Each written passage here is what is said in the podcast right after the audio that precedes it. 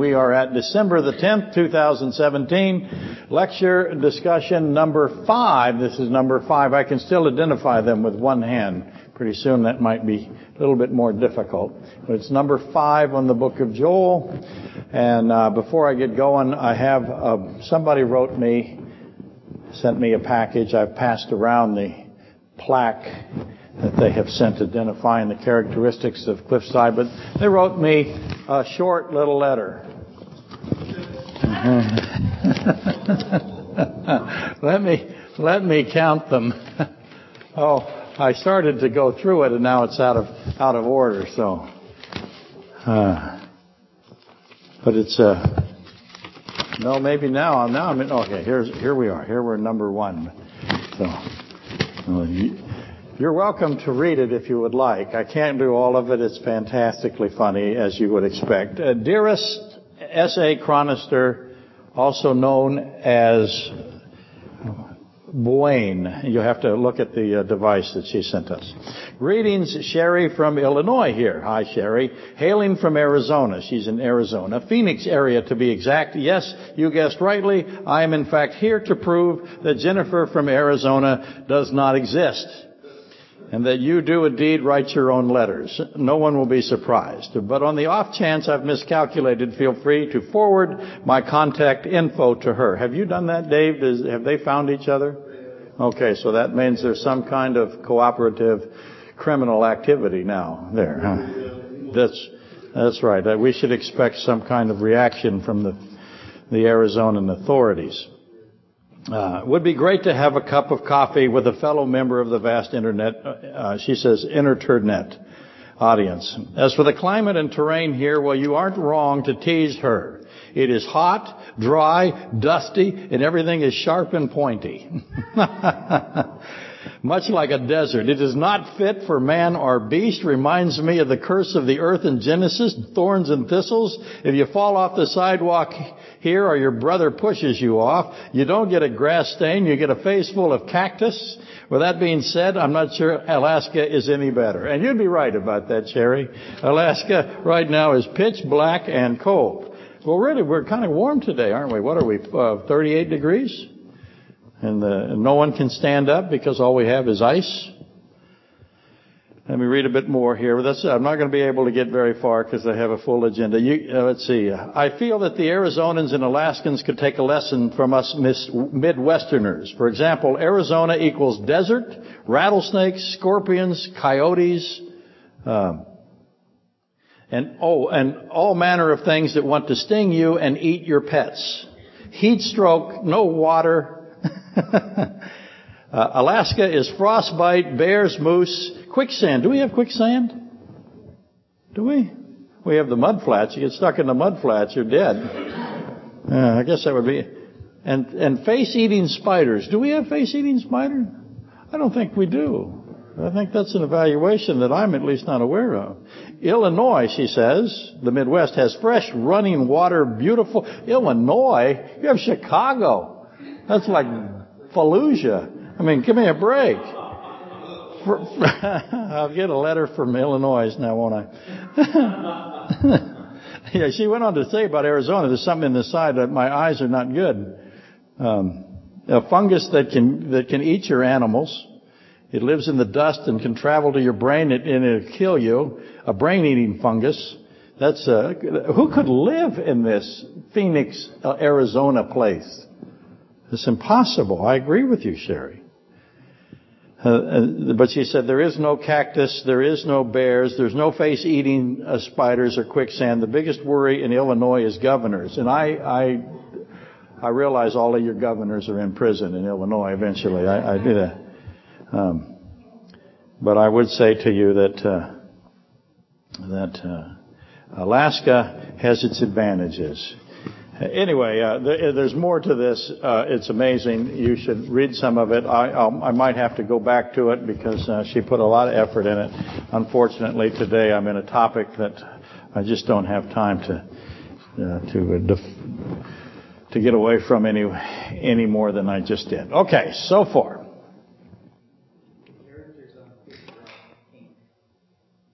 Are they? Are they pink? Okay.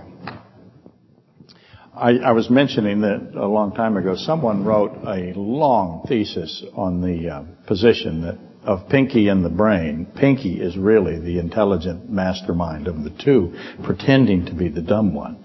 It's fascinating reading, and I would recommend it for those of you who are interested in that cartoon. Ah, now I'm way off. To this point in the Joel lectures, repetition has been the prevailing condition. You might have noticed that. And that's by design. I am a highly trained religious professional with years and years and years and years of experience, both at all levels, all the way down to the sixth grade through high school and now here. And I've been proceeding with the premise that Joel 2 and Revelation 7 through 11, get them on the board, Joel 2, Revelation chapter 7 through 11 require reiteration to the point of weariness. And I know that's the case and I know what it does to anyone trying to listen. That includes you folks on the internet. Otherwise, if you don't keep repeating, you don't make true progress. You sacrifice it for the sake of expediency and I'm trying not to do that. In other words, I prefer you to be bored to the point of despair over the alternative of illiteracy, biblical illiteracy. And that always happens in Revelation and in this case as well in Joel. So I'm trying to fight that as much as I can. And I should note, as you are aware, this is not the recommended approach to running a church. No one does it this way. I've always done it this way. I've had to back up every Sunday in order to bring the material forward that was done in the previous lectures. It's much like Saxon math, which I used to teach, as you might be familiar. And I've said before. The current church does not do that. Current church environment it loathes this kind of tactic or technique, I guess would be better. But I have discovered uh, the contemporary conventions practice in the church today, which, as you know, is the Laodicean church. That is who we are. I've noticed that what they do is spectacularly successful in producing unthoughtful proselytes. And that's a euphemistic way of saying idiot Christians, in case you were wondering where I was going. Passion over reason. The Christians of this era are the best of all time, of any time in church history, at weeping and crying over themselves. We do that better than, there has never been a church age with as much self-focus as we have today. And sadly, without dispute, our time, which is this end times, is the most, also the most bereft of doctrinal scholarship. So we're simultaneously ignorant and self-focused. We are first in self-esteem in the church today. The entire American culture reeks of illegitimate conceit, and we have the arrogance uh, without the credentials. And that is the legacy of every educational institution, and the church is no exception. It's being done on purpose. This country, as you know, uh, of the of the, those countries with the with the educational facilities that we have or that are commensurate in other countries, we're dead last in the sciences and, and mathematics now. But we're first in narcissism. That is us. And what could go wrong here, huh? And so we shouldn't expect the church of today to be anything but this. And it's likewise afflicted. And so it should be. That's exactly why it is. It is, pro- it is promised in scripture, Revelation 3.16, that the church of the end of the age will be filled with complete, total stupidity. Absolute, perfect wrong. So we should expect it. He calls it the church of vomit, as you know. And he is not here. In the sense that what they, what they teach about Christ is, is not accurate at all, not scriptural. It has no scriptural legitimacy. And that is true. Okay, I have to kind of move this around so that I can maintain my income stream. Yes?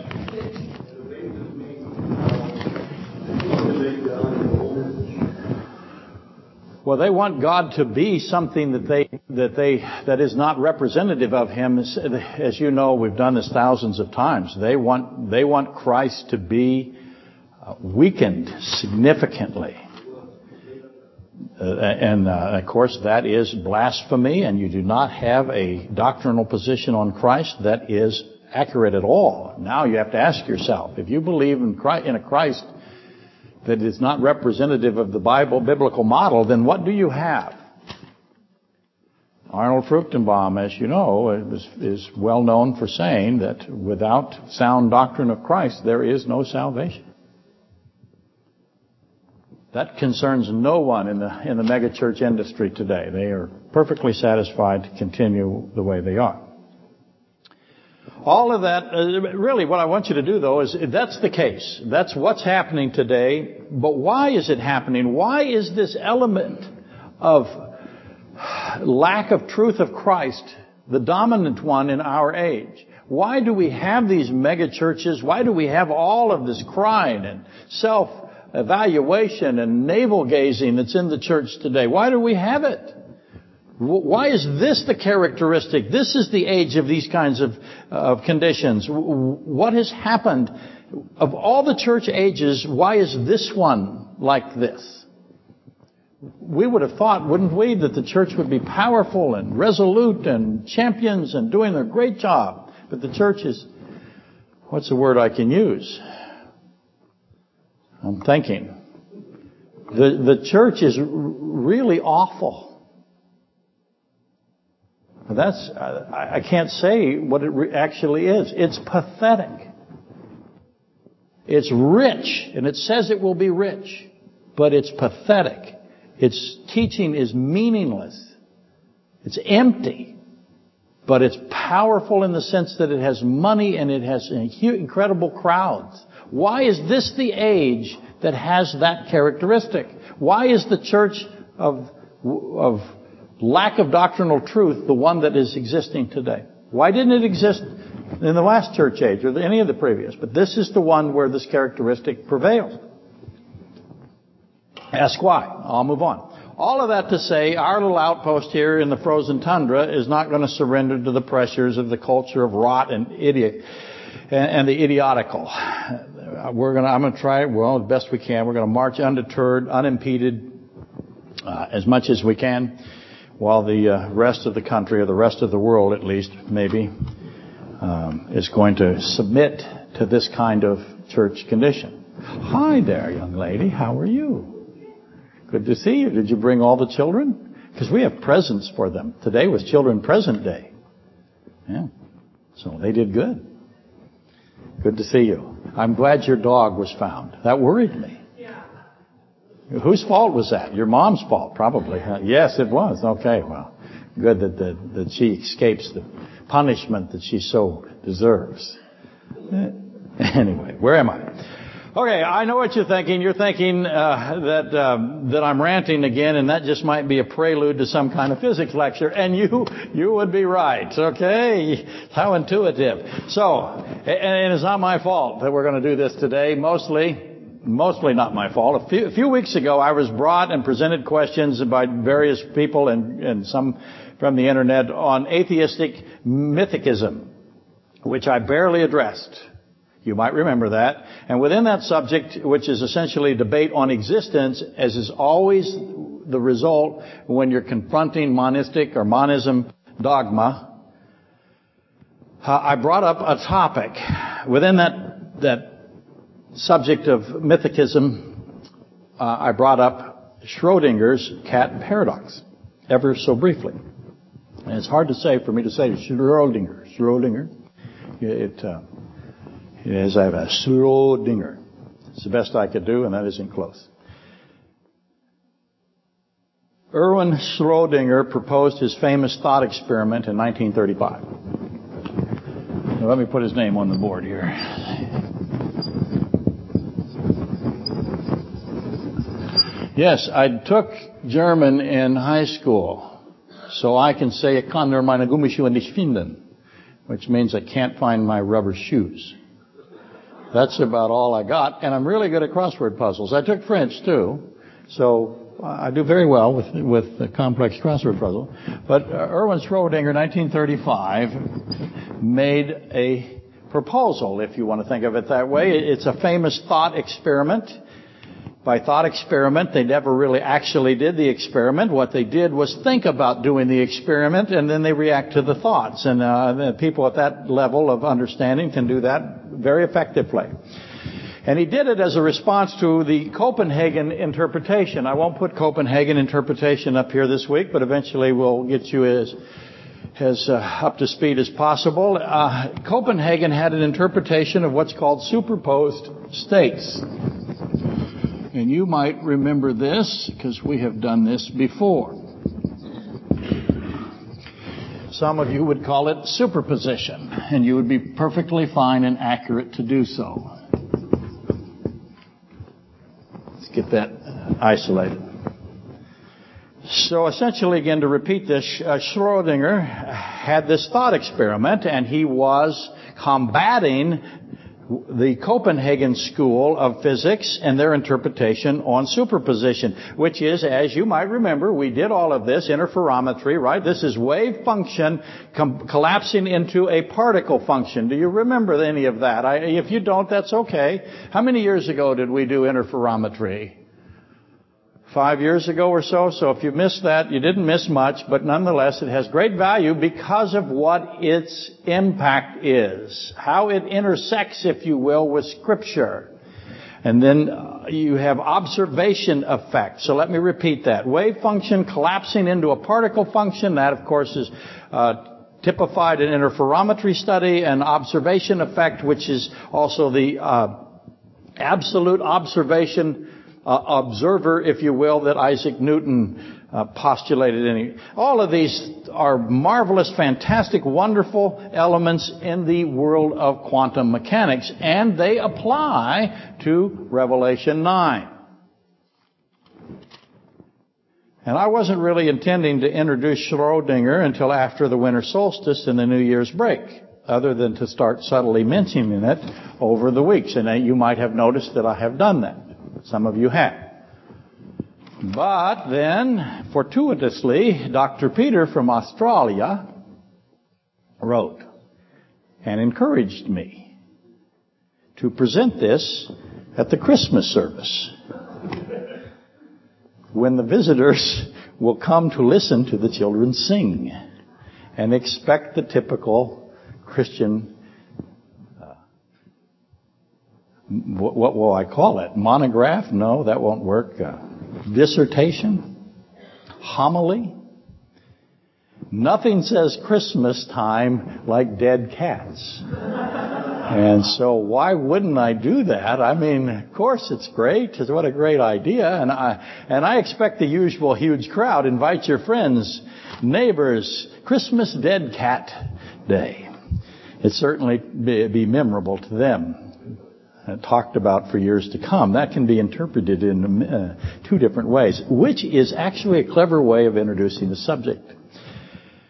I got to be fair and accurate. Dr. Peter did not suggest I talk about Schrodinger.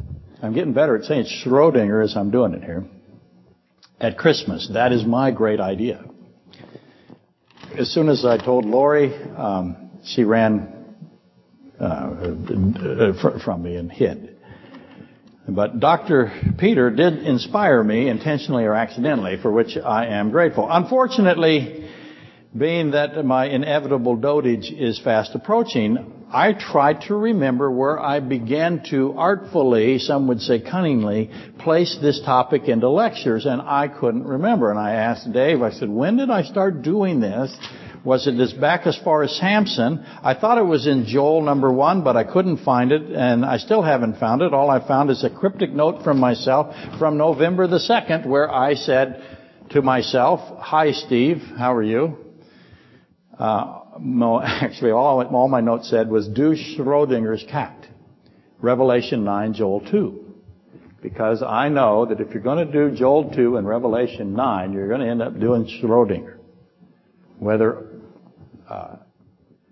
in a way that is obviously him or a way that is somewhat uh, him, but nonetheless, you're going to be there. And so I wrote that before I finished Judges 16 or Samson, so I thought maybe it was in the Samson series, and I still don't know where it is. I have a good idea maybe, but I, I, I think it's with this mythicism, but I'm not sure for sure, and I don't know if I did it anywhere else. Uh, and uh, Dr. Peter was the only one that made mention of it, and again, I wasn't, I need to find it, and I can't find it. And I need to find it because it becomes important it's, it's important because I want, I don't want to leave any of the critical pieces out. As best as I can accomplish. Everything needs to be included. And Schrodinger's arguments are very important. They, they intertwine with scriptural truths, whether he knew that or not. And that's because um, and again, I'm not sure what he knew. We'll discuss that as we go uh, down the road a bit. But mythicism and monism is probably where I did it. And that, of course, as you know, if you were here, is true consciousness versus false consciousness. And scripture versus mythicism versus atheism versus monism is the debate. What does the Bible say? What do these monistic, atheistic concepts teach? It's existence or nothingness. There's two things you're looking at. Either you have existence or you have nothingness. I'm sure you remember all of this. And these are the issues of the three woes of Revelation. I have three woes. Can't spell woe. I spelled wow which was the next woe. I just get ahead of myself. But I have three woes. Woe one, woe two, woe three. That's not an accident. This existence or nothingness is, is intertwined, inter, intrinsic in these three woes, and thus Schrodinger's cat belongs here. And we should consider it that, because of that, much to the delight of no one, with few possible exceptions. Okay. Hopefully you remember Einstein, Podolsky, and Rosen, R-E-P-R. And you also remember John Bell, and you remember Niels Bohr, And now to that we add Erwin Schrodinger. This is determinism and indeterminacy, if you will, or non-determinism. So indeterminacy or determinism, locality and non-locality. Let me put that on here.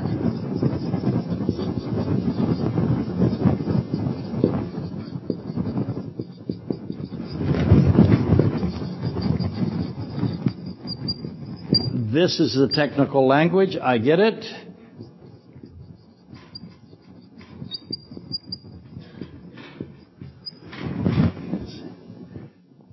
Uh, I know it's difficult, but you will begin to understand it. It's also Heisenberg and Gödel, uncertainty principle and incompleteness principle. And hopefully you remember some of that as well. What is biblical? Which is biblical here? Was John Bell biblically accurate with Neil Bohr? This is two completely different groups. Group one, group two, if you will. Heisenberg and Gödel would be in here. Gödel, I don't have time to write Heisenberg, Heisen, I can, I did it, yay. Heisenberg had the uncertainty principle, or the uncertainty truth of quantum physics. Gödel had incompleteness principle, which uh, actually are very similar. So I have this, this battle going on in physics between two sides. One again is determinacy or locality. The other is non-locality and uncertainty or incompleteness. So I have this combat going on, this predeterminism, which is what evolutionary philosophy eventually degrades into, uh, and this uncertainty, if you will, this in- indeterminacy, which is where I will suggest to you that the Bible is. And so to see this um, manifested in physics is fascinating to me. Let's do simpler terms. Does mankind, do the angels, do the animals have any freedom of will at any level, or is all of creation absolutely predestined and therefore random?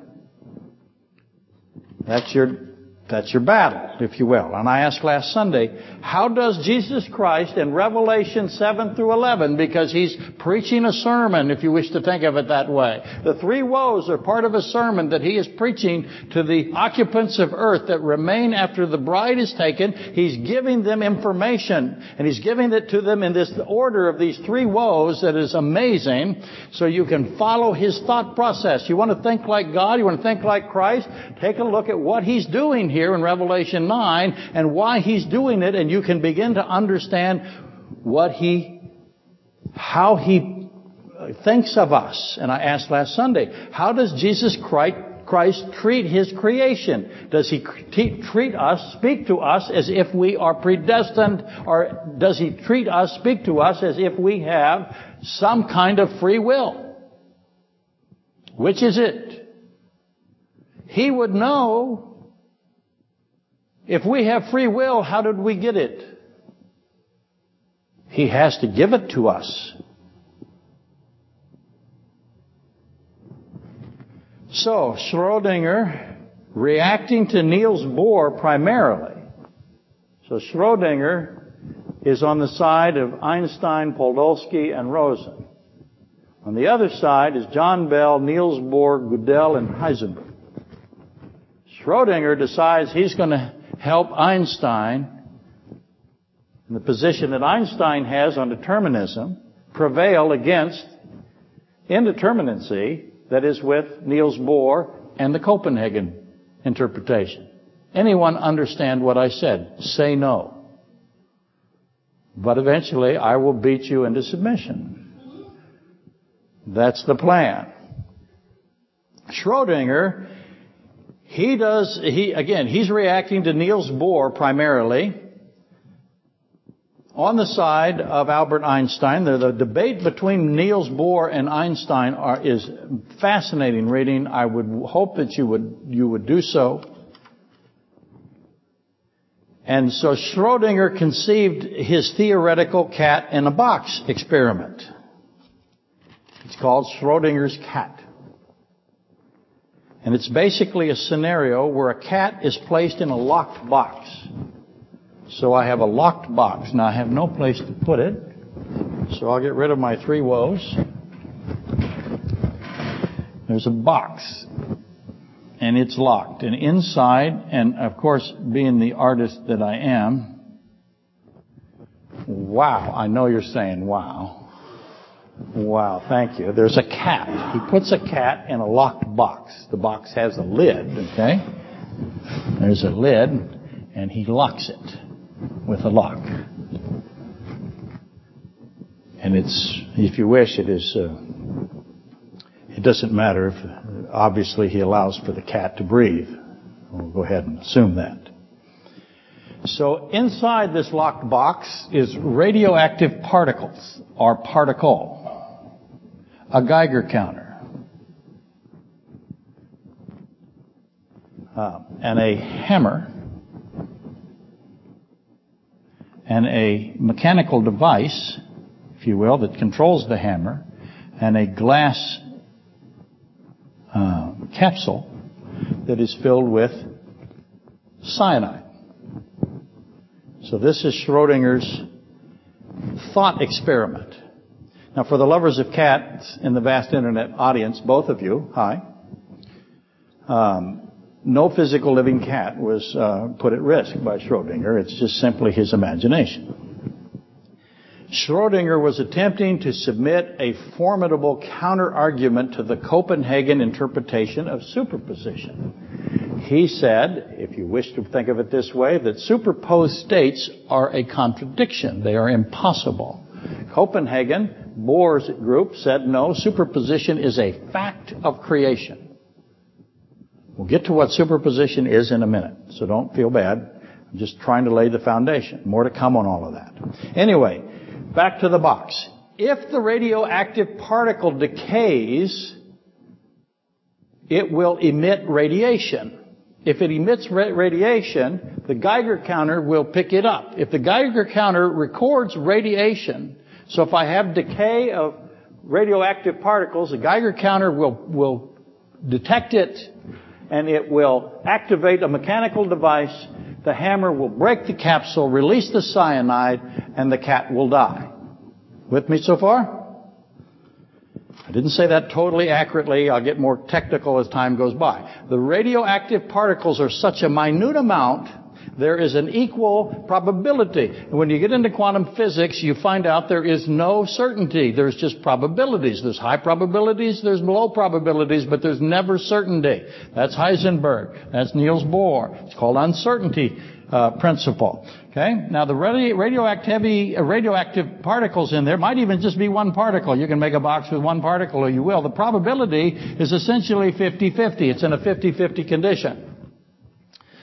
That, and there is a specified time. So whatever time you wish to apply, typically you see one hour. So over one hour, there's a 50-50 chance that that radioactive particle will decay and will emit radioactivity. The Geiger counter will pick it up. The Geiger counter will activate the mechanical device that holds the hammer. The hammer will come down on the capsule that has the cyanide in it, and the cat will be poisoned and die. I will get my... Uh, uh. That hurt. I have to reinforce my energy now.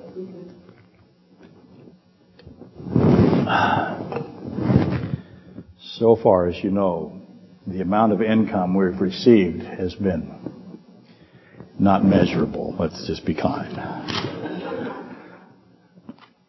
That's too bad. So, there is a probability that over this specified time, so let me erase the one hour and I will put the word that is of the most significance, and that will be time. Oh, we love time here. Time is a biblical concept. Very important that you know when any time, any time, ha, that you are talking about time, you are in the Bible. So I have time in this construction here.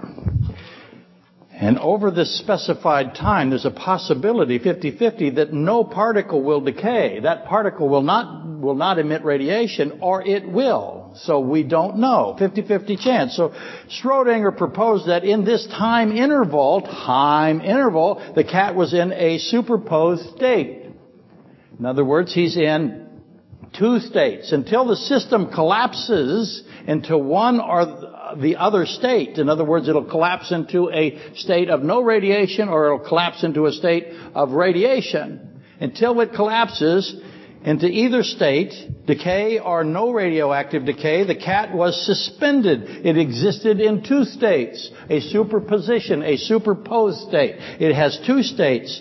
An alive and a dead state. Wow. Alive and dead. So the cat, in that position, uh, or that period, or that interval of time, while we are waiting to see whether or not the radioactivity occurs that's measurable, is either alive or dead or both. And Schrodinger proposed that it's both. Two states at the same time. Do you remember me asking you this question? Is the cat dead or alive? Does anybody remember me asking that? I've done it a few times now. That is about Schrodinger's concept. That was a covert reference to Schrodinger. Not so covert. Now to repeat this, Schrodinger saw his own concept as ridiculous. This is the concept of Copenhagen, or Bohr. This is not Einstein, Podolsky, and Rosen. Schrodinger puts this together as a means to show that it is ridiculous. He saw his own experiment, thought experiment as ridiculous, absurd. And that was his intent. He was trying to discredit the Copenhagen school's insistence of the existence of superposition or superposed states. Schrodinger was it? I got to say right. Schrodinger. You need more liquid to do that because you spit most of it out when you you're able to say his name correctly. Schrodinger was attacking indeterminacy. He's attacking superposition. Superposition declares that two concurrent states are possible in the universe. Two concurrent, two simultaneous states are possible in the creation. And Schrodinger thought, as did Einstein, Podolsky, and Rosen, that this was a fantasy. So when you see this, he's not arguing for superposed states, he's arguing against. Now, if something, someone, could be in two conditions at the same time, let's just say something, but I'll go ahead and add someone just so you can get started thinking about it, then the universe is uncertain. It may not make sense to you now, but consider that if something can be in two positions simultaneously, then I have eliminated certainty. Because I can't identify where it is. I don't know where it is. I can predict the probability of what state it could go to, but I can't predict what it is currently. So I'm in an uncertain position. Now, I should say this really fast. They have taken Schrodinger's cat. They have expanded it now intellectually. They have multiple cats in multiple boxes. So I have all kinds of uncertainty introduced now. Pretty soon we'll all come to church here. We'll make little boxes and we'll have cats and we'll have all of this and we'll make our own experiment with or without the cyanide. All of these things, Schrodinger, Einstein proposed uh, something that Niels Bohr eventually tore to pieces uh, with regard to this discussion. Uh, again, I think that you'll find it fascinating, and when you see how it relates to the Bible, I, I think you'll understand its value to you. So, where am I? the theological implications immediately come exploding, to, to use Einstein's terminology, out of this. If something can be in two positions at the same time, the universe is uncertain. If the universe is uncertain, there's an implication there that now leaps at you and hits you in the forehead. Uncertainty becomes, or uh, non-determinism, indeterminacy becomes a very important aspect of what you think when you begin to recognize its value. Schrodinger was taking the side of determinism, which carries, also carries theological and philosophical consequences. So both of these, are, again, where is the Bible here? Which side is the Bible on? Is it, is it on indeterminacy? Is it on superposed states? Or is it on determinacy? On locality? Or is it on loca- non-locality? If you don't remember any of this stuff, what will I do on Christmas service? I'll repeat all of it for you and your friends. Bring cats. That would be really cool. but Schrodinger was taking the side of determinism, and that has theological implications, as does indeterminacy have theological implications. I want you to think which one which one do I, which one do you believe the Bible presents? Is now, this is where I ask, I have a note. Is anyone, anyone, I'll take just one of you, still awake? Okay, let's look. There we go. Four. Not bad. Let the records show we haven't had total collapse into a sleeping state. That's a physics joke. It requires observation. I must observe who is sleeping. It does get better, better. Trust me. Well, don't, don't trust me. Maybe it doesn't. Now, obviously, this entire intellectual skirmish has taken on a new form with Schrodinger. Say it with me, Schrodinger. Very good. Because you see, he introduces into his discussion life and non-life. And that is a big deal. Life and death he introduces two states here, doesn't he? A death state and a life state, or live and dead state. Life and death. That changes everything in my unlearned opinion. The entire dynamic has left the arena of physics when you bring in life and death and is now thrust into Genesis 3 and Revelation 9 and Joel 2. I doubt Schrodinger, say it with me, knew what he had done. I hope that he did. No. I am unable in my research to verify either. He could have known or he might not have known. He could be in two simultaneous states. Can I keep doing this? I can. I'm glad four or five of you laughed. One was a little slower than the rest, but I'll take it. oh my goodness. I worked really hard on that joke. I really did, and I'm glad it had some some fruition. Anyway, Genesis 3 takes you to Revelation 9, as you know. And I should note that Einstein did not, did not utilize a living soul as a vehicle when he's arguing against Niels Bohr. He used unstable gunpowder or an uh, unstable keg of gunpowder which could collapse into an exposed state or remain in an unexposed, uh, unexploded state. So that's how he did it. Bohr went to alive and dead. Boom. See that joke there? That makes a incredible difference. Notice I keep repeating collapse into a state. What causes the cat to be alive or dead? How do we know if the cat is alive or dead? I'll take whatever the audience is willing to, to provide. No more meows. Yeah, in a technical sense, that could be very possible. But what to give it to break it fast to you? Somebody's got to unlock the box and look inside. It requires observation. And I'm going to put it this way: conscious observation. This is the observer effect. Now we're at Isaac Newton. What causes the collapse to be determined? Observation causes the collapse. Now, some are going to argue about unconscious observation. I'm going to get to that in the, on Christmas. But uh, no one can know if the cat is dead or alive until the box is opened, unlocked, and the cat is observed into whatever state it's in. And again, that leads us to conscious observation or unconscious observation. What is unconscious observation? I'll give it to you really quickly. A meter, a camera. But somebody has to read the meter. Somebody has to look at the film. See, this is again absolute observation or absolute perception. Remember George Berkeley, the one thing that he did, his college named after him is a complete insult to George Berkeley.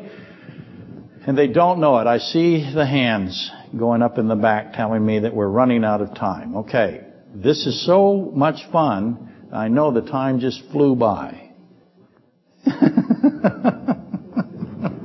That if it did, I have ruined you all for life, and that is a testimony to my, my capabilities that I will, I will cherish.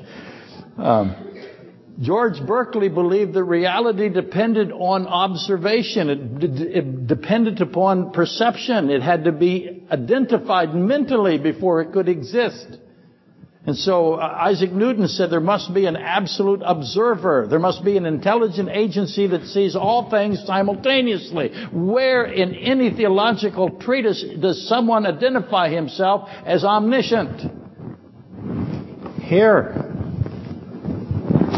That's it, baby. Omniscience is the purview of Christ and Christ alone, the Godhead, the triune Godhead, the YHVH. Okay, where was I? Schrodinger, say it with me, diverted into consciousness. Did he know it? I hope he did. The cat is, as you might think, conscious. And it can observe its situation. So I have a conscious observer in the box. I have conscious observers outside of the box. And so Schrodinger inserted consciousness. into this, and that's an immense modification. Introducing consciousness is moving the discussion out of the physical into the supernatural. The cat knows things.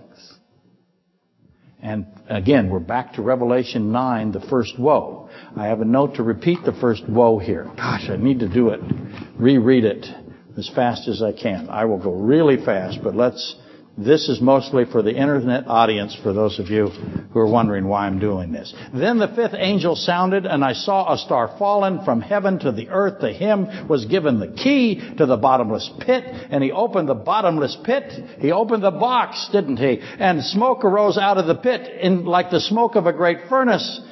So, in other words, the poison is coming out. So the sun, the sun and the air were darkened because of the smoke of the pit. Then out of the smoke locusts came upon the earth, and to them was given power as the scorpions of the earth have power.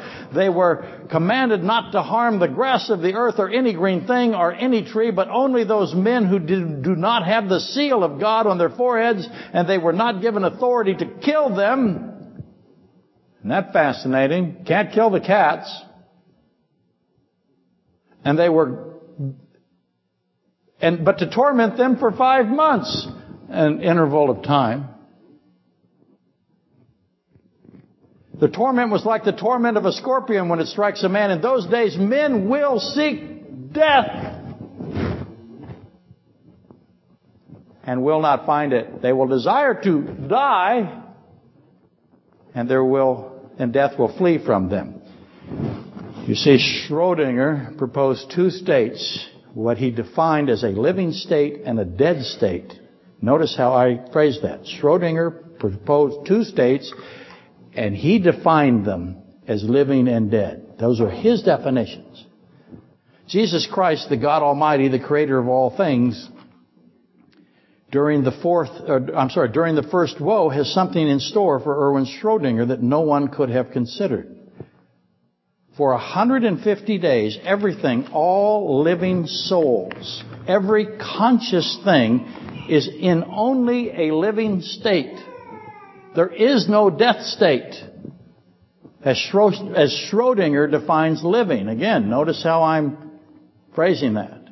The dead state is ended as Schrodinger defines dead. The cat is alive as Schrodinger defines alive irrespective of the radioactive decay and the cyanide and the hammer.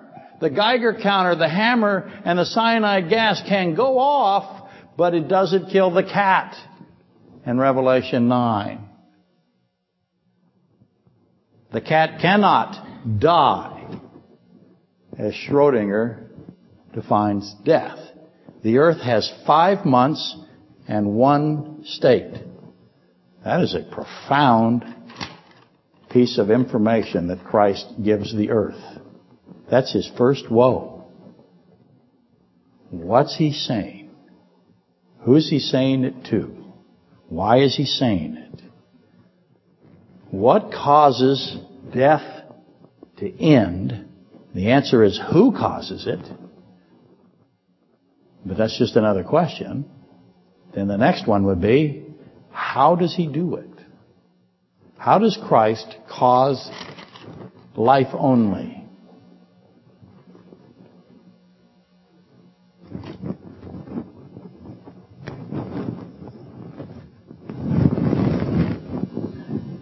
What does conscious observation have to do with this?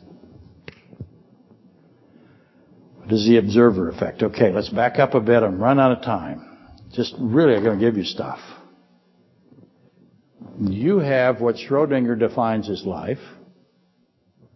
Then you have what Schrodinger defines as death. And then you are in an intermediate condition or an intermediate state. Three. Not two, three. How many woes do I have? I have three woes.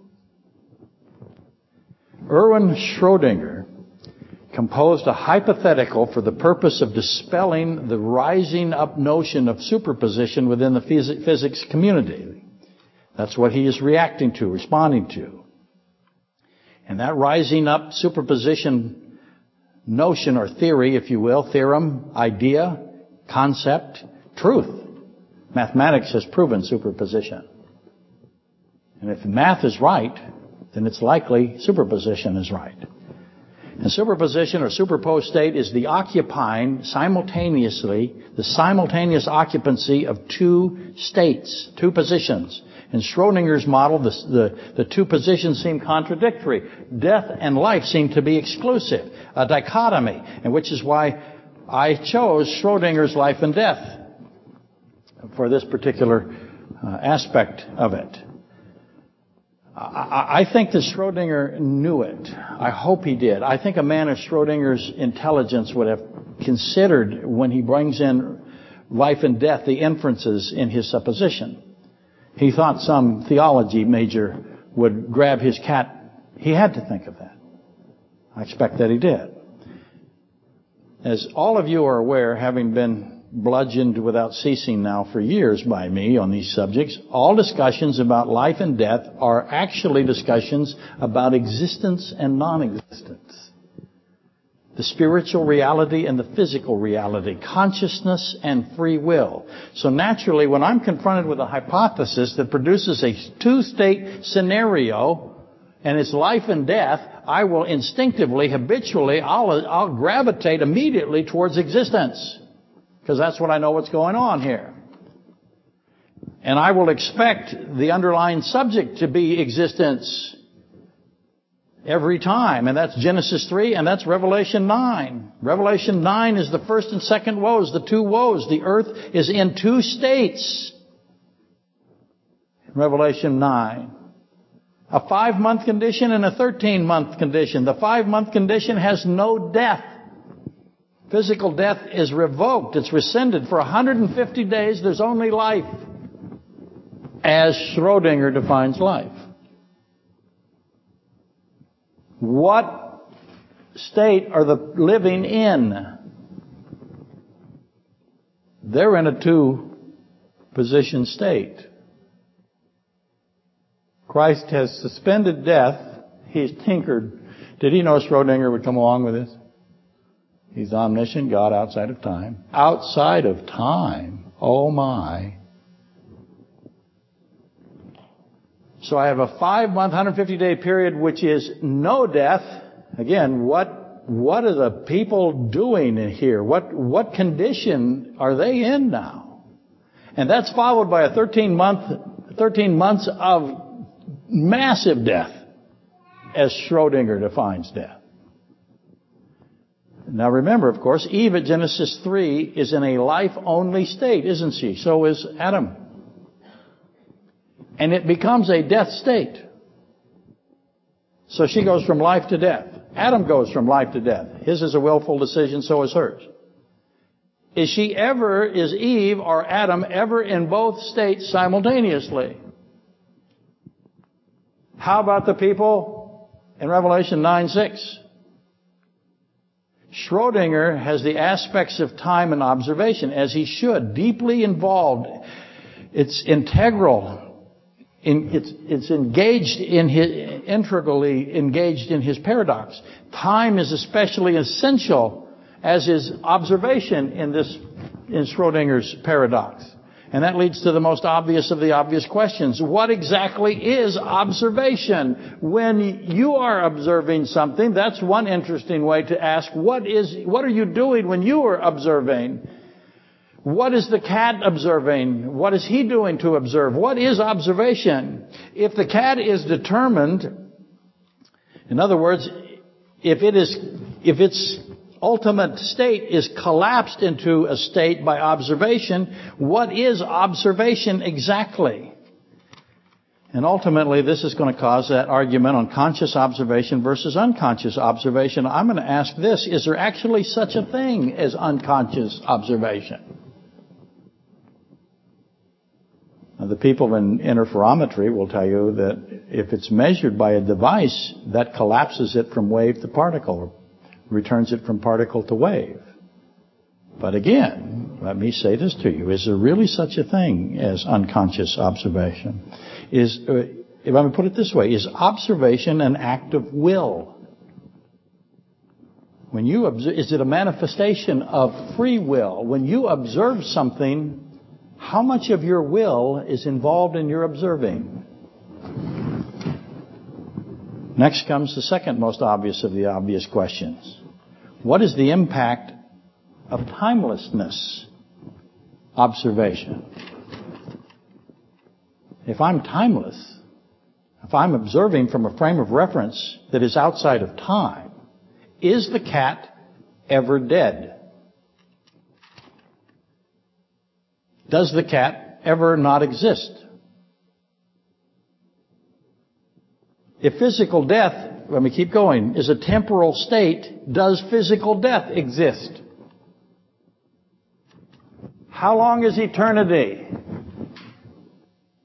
How long is physical death? Do the division.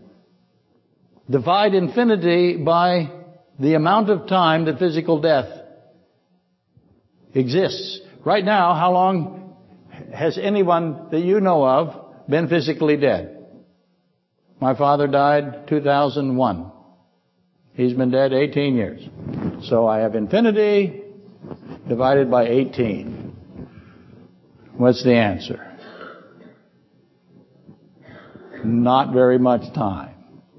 Oh, let's replace it with 1800 or 7000 or whatever you want to put in there. What's the answer? If temporal death if death is a temporal state, does it actually exist? Does Schrodinger's Schrodinger have a conflict between existence and physical death in his concept, his idea here?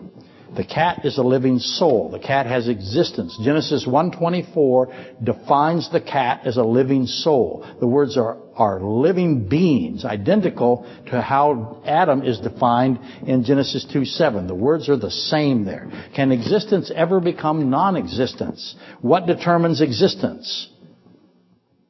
The third most obvious of the obvious questions then becomes the final two states. There are two final states to all of this, aren't there? What are they called? One is called the lake of fire. The other is called the New Jerusalem. Of above, New Jerusalem from above. Those are your two states, the final two estates. Those are eternal states. Does anyone in either of those states uh, lose their existence? No. Why not? Be able to answer why not. I've always seen, I've always evaluated Schrodinger's cat as two substances. The cat has two substances. It has substance dualism. It has a spiritual component and a physical component. So what, what Schrodinger is affecting is its physical component. He's not affecting its spiritual component. He cannot. It's a living being. As an aside, as I said before, um, we will go to mathematics to predict the reality of superposition. But ignoring that for today, are we currently in a life or death state? Which one are you in? What's your definition of life? What's your definition of death? If you decide that you are in a suspended life or death state, how is it resolved to where you are now collapsed into one of those states. I was going to read Revelation 9, 20 through 21. At the end of the second woe, read it when you have time because this is the end of it. Yay, you all say yay, say yay, so the internet audience, okay, we're done almost. Revelation 9, 20 through 21, very mysterious passage. I have these people who have gone through woe 1 and woe 2. At the end of woe 2, they start murdering people. They murder people. They went through five months of locust scorpions stinging them. They go through 13 months of these other things with snake tails killing them. At the end of that, they have no repentance and they start killing people. And they're making idols. And I ask, what are they making idols of? They're worshiping demons and they're murdering. Who are they worshiping? What are they worshiping? And who are they murdering? And how is murdering people and worshiping demons the logical result of the second woe? We'll solve all of that at the Christmas lecture. Let's rise and be dismissed.